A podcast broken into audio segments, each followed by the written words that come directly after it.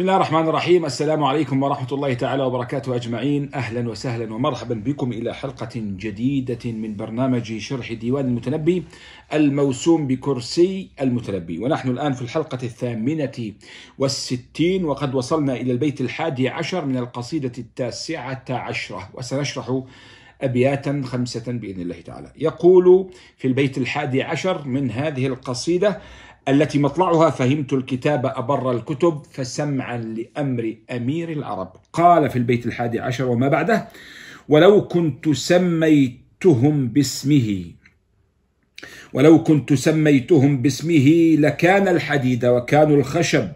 أفي الرأي يشبه أم في السخاء أم في الشجاعة أم في الأدب؟ مبارك مبارك الاسم أغر اللقب كريم الجرش شريف النسب. أخو الحرب يخدم مما سبقناه ويخلع مما سلب. إذا حاز مالا فقد حازه فتى لا يسر بما لا يهب.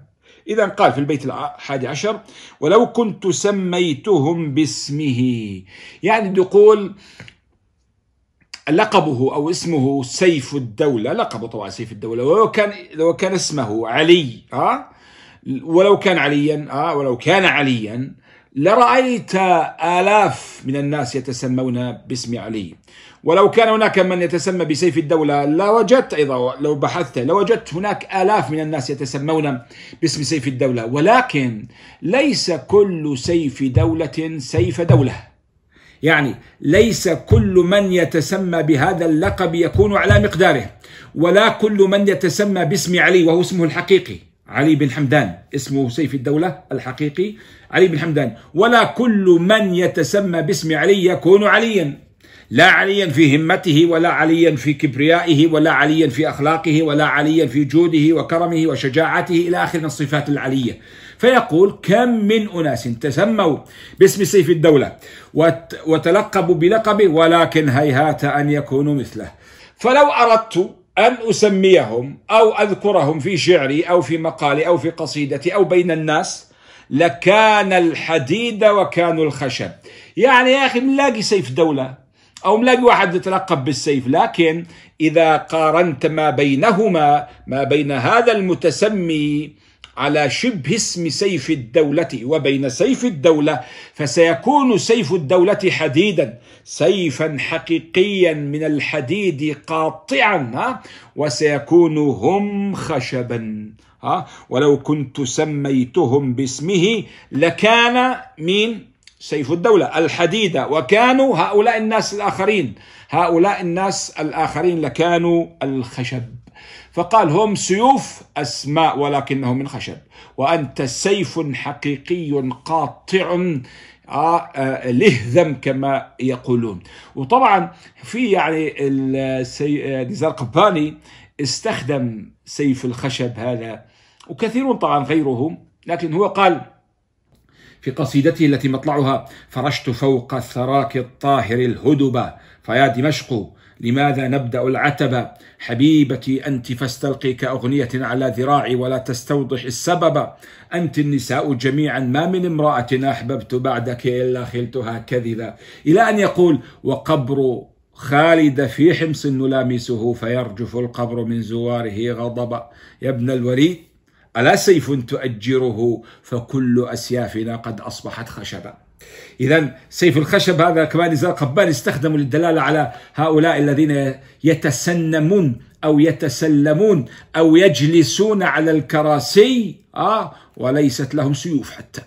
يا ريت يا نزار قباني هؤلاء الجالسون على الكراسي سيوفهم من خشب. لكانت على الأقل سيوف وإن كانت من خشب.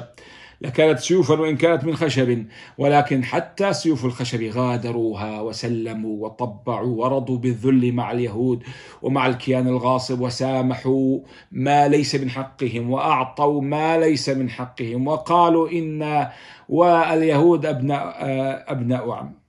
فيعني هذا الألم الذي يعتري هذا هذه الهرولة وهذا الانبطاح مع العدو الغاصب هو اعترى نزار قباني وكان اعتراء حقيقيا بالمناسبة لأنه هو أيضا عايش هؤلاء. يعني النكبة صارت في زمنه آه، والنكسة كذلك.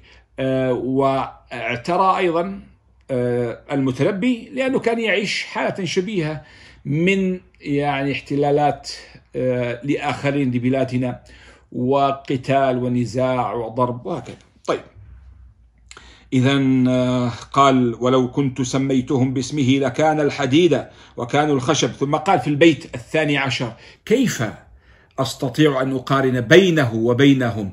وهناك وهناك بون شاسع في الصفات بينهما. فقال أفي الرأي في البيت الثاني عشر أفي الرأي يشبه؟ هل يمكن أن نشبههم برأيي؟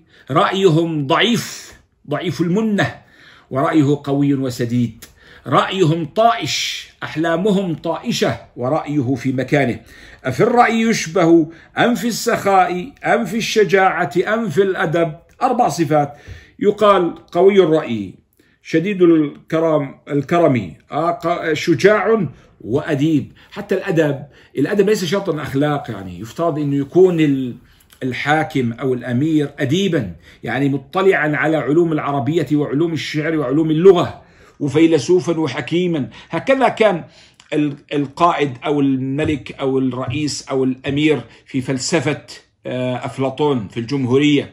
أنه يجب أن يصل فيه صفتان على الأقل الشجاعة والفلسفة. فذكرهم. والفلسفة تدخل في الأدب يعني, يعني متأدبا بأدب الفلسفة أو بثيمة أو قيمة الفلسفة. فقال أفي الرأي يشبه؟ هل أقارن بينهما في الرأي؟ فشتان شتان. أم في السخاء له الكرم. سخاء يسخو. وأصلها السخاء طبعا. الواو الهمزة منقلبة عن واو. أم في الشجاعة أم في الأدب. صحيح أنها صفات تقليدية يعني حين تمدح تمدح بهذه الأشياء. الشجاعة وكرم وأيضا قوة رأي حكمة يعني قوة رأي حكمة. وأدب أخلاق إضافة إلى الأدب اللي هو العلوم الإنسانية من هذه الأدب. قال هذا طبعا استفهام. أفي الرأي؟ استفهام بسموه استنكاري. يعني ينكر أن يتساويا وينفي أن يتساويا. أفي الرأي يشبه أم في السخاء أم في الشجاعة أم في الأدب. فالجواب يكون لا بشيء من هذه يشبه ولا يقارن ولا يقابل ولا يقارب. فليس بين سيف الدولة وبين الممدوحين الآخرين أو الأمراء الآخرين. هذه الصفات لا. لا يشتركون بها هو يتفرد بها وهم لا يتصفون بها ثم قال في البيت الثالث عشر ليؤكد ما جاء في البيت الثاني عشر. قال مبارك الاسم يعني اسمه مبارك. ليش؟ مبارك لأنه اسمه لأن اسمه علي. وعلي يريد أن ينسبه إلى علي بن أبي طالب وقد كانوا ينتسبون إليه. يعني بنو حمدان هم متشيعة وطبعا آه، آه، تشيعهم إلى أو لأنهم أيضا ينتسبون في في النسب وفي الجدود إلى آه، علي بن أبي طالب رضي الله عنه. فقال مبارك الاسم فاسمه مبارك ينتسب إلى اسم مبارك وهو علي عليه السلام. أغر اللقب وأغر من الغرة والغرة مقدمة شعر الرأس والمقصود بها أول الشيء وأشهر الشيء وأعرف الشيء. فنحن نقول غرة رمضان أي أوله. وغرة الرأس مقدم الرأس وغرة كل شيء ما كان واضحا مشهورا منها. فقال أنت أغر اللقب اسمك مشهور. في سيوف كثيرة في سيف الدولة ألقاب كثيرة. كما قال الشاعر الآخر ألقاب مملكة في غير موضعها كالهر يحكي انتفاخا صولة الأسد صحيح آه، ينتسبون أو يعني يتلقبون بهذه الألقاب ولكنهم مثل هر قط ها آه، يحكي صولة الأسد نفخ حاله بس هو مش قد اللقب لكن أنت على قدر هذا اللقب. قال أغر اللقب. أو يريد اشتهار هذا اللقب لأنه قلنا الغر أول الشيء وأعرفه. فقال لقبك في مكانه في حين أن الآخرون كما آه، قلت هذا البيت آه، قال آه، ألقاب مملكة في غير موضعها كالهر يحكي انتفاخا صولة الأسد. ثم أكمل في الشطر الثاني من البيت الثالث عشر فقال كريم الجرشة. صعب شوي الكلمة جرشة. الجرش النفس كريم النفس ولا أدري إن كانت عربية آه، آه، أصلية يعني ذات أصول عربية أم أنها عربت أو أنها دخلت من دخول اللغات الأخرى الفارسية على سبيل المثال أو الهندية أو غيرها أو الرومية أو غيرها من اللغات. لكن الإيقاع تبعها الجرشة آه، أن يكون مفردا صعب تلاقي مثله في علة أو أو ما شابه. لكن بكل عبدة مثلا في اللغة العربية جمع عبد. ممكن. إذا كانت جمعا تجد هذا الوزن وهذا الإيقاع. بس إيقاع أن يكون كلمة مفردة كريم الجرش كريم النفس فهذا صعب. الصعب هذا دون أن أرجع أو أطلع يعني. فلكن لو رجعت أو اطلعت ربما بان لي غير ذلك أو عكس ذلك. لكن الكلمة تبدو في ظاهرها أنها ليست عربية. قال كريم الجرش الأصل قصدي. أي كريم النفس أي أنه سخي شريف النسب. هناك أنساب وضيعة. وهناك أنساب متواضعة. أما سيف الدولة فهو كريم النسب وعالي النسب. لما؟ لأننا قلنا إنه ينتسب إلى آل البيت. وقد كان متشيعة وقد كانوا أيضا. يعني حين ينسبون أبو فراس الحمداني اللي هو ابن عم سيف الدولة له قصيدة فقط يذكر الأئمة الذين ينتسبون إليهم أو الذين آه، يعني يدينون لهم أو يدينون آه، بالخضوع لرأيهم. ثم قال في البيت الرابع عشر أخو الحرب ما زال يقصد سيف الدولة أخو الحرب يخدم مما سبقناه ويخلع مما سلب. أخو الحرب أنت بتقول والله أخو الموقف الفلاني تريد أن تقول إنه لازمه حتى صار كأنه هو هو أو هي هو هي الحرب هو آه، سيف الدولة. فقال أنت أخو الحرب أي ملازم لها. أي قائم بشؤونها أي لا تجلس عنها أي لا تغفل عنها أي هي دائما في فكرك وفي فعلك. دائما تفكر بأن تحارب الأعداء وأن تستعيد ما أخذوه مثلا من بلادنا وأن تحامي عن الثغور فأنت أخو الحرب. وأخو الحرب لفظة تطلق على أنه شجاع.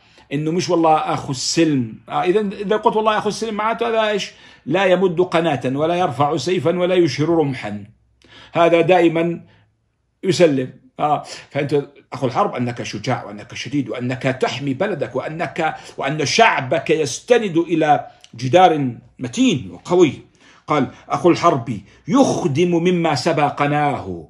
إذا صار عنده خادم فمما سبى من الحرب. سبى يعني أخذ في الحرب قناه رمحه. فقال له رمحه ويخدمه. أي يجعله خدما إما مما سبى من الحرب أو مما أخذ من أموال فاشترى به خدما أو ممن أسر فصاروا له عبيدا وخدما. قال لكن من وين؟ من الحرب. فمش والله انت عن تنعم حصلت على هذه المكانة ولا الخدم الذين حولك عن ثراء ورثته من أبيك أو من جدك إنما من الحرب. أخو الحرب يخدم مما سبق قناه أي يخدم قناه مما سنى مما سبى. ويخلع وإذا أراد أن يخلع ثوبا أو متاعا عن جسده آه مما سلب. والسلب أخذ أيضا بالقوة وبالشدة وبالغلظة وهي ويقصد مما سلبه في الحرب. فهذا هو سيف الدولة. فمن في الملوك مثل سيف الدولة؟ لاحظ أنه بيحكي هاي الصفات كأنه والله أنا بحبك يا سيف الدولة بس صعب أرجع لك. وأنا عارف أنك أنت بتحبني وتتمنى عودتي ولكن كبريائي لا يسمح.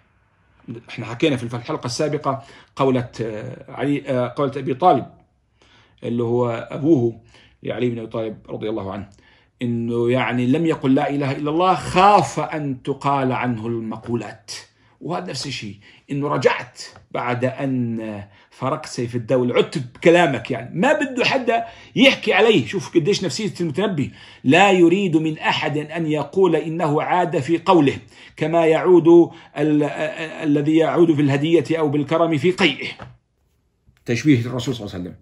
إذا قال أخو الحرب يخدم مما سبقناه ويخلع مما سلب. ثم قال في البيت الخامس عشر إذا حاز مالا إذا امتلك مالا. فقد حازه فتى لا يسر بما لا يهب. آه، إذا حاز مالا وصار عنده مال فهذا سروره في إنفاق المال. فهو لا يسر بما لا يهب أي لا يسر ببقاء المال عنده أي لا يسر باكتنازه. آه كأنه كما قال آه كما وردت الآية في القرآن والذين يكنزون الذهب والفضة ولا ينفقونها في سبيل الله فبشرهم بعذاب أليم. ها يوم يحمى عليها فتكوى بها الجنوب وجباههم. هذا ما كنزتم لأنفسكم فذوقوا ما كنتم تكنزون. اذا هو من هذا النوع الذي والرسول كان كذلك كان لا يجتمع عنده مال إلا أنفقه. والقصة مشهورة عندما كان يصلي فقام من نهاية صلاته فزعا وشق الصفوف وعاد إلى بيته. فالناس بعد أن آه، رأته مرة أخرى تساءلت ما الذي ما الذي جعلك تقوم فزعا يا رسول الله؟ قال تذكرت أن في بيتي قطعة من الذهب فخفت أن أموت قبل أن أفرقها في سبيل الله.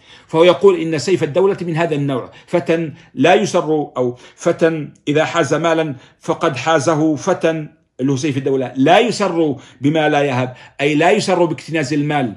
أي يسر إذا هو كيف يسر؟ يسر بما وهب. وهي صفة آه، يعني إيش؟ مبالغة في الكرم وسيف الدولة التي كان يستحقها. عند هذا البيت الخامس عشر نتوقف إن شاء الله تعالى. نلتقيكم بإذن الله تعالى في الحلقة القادمة. فإلى ذلك الحين أترككم في رعاية الله. والسلام عليكم ورحمة الله تعالى وبركاته.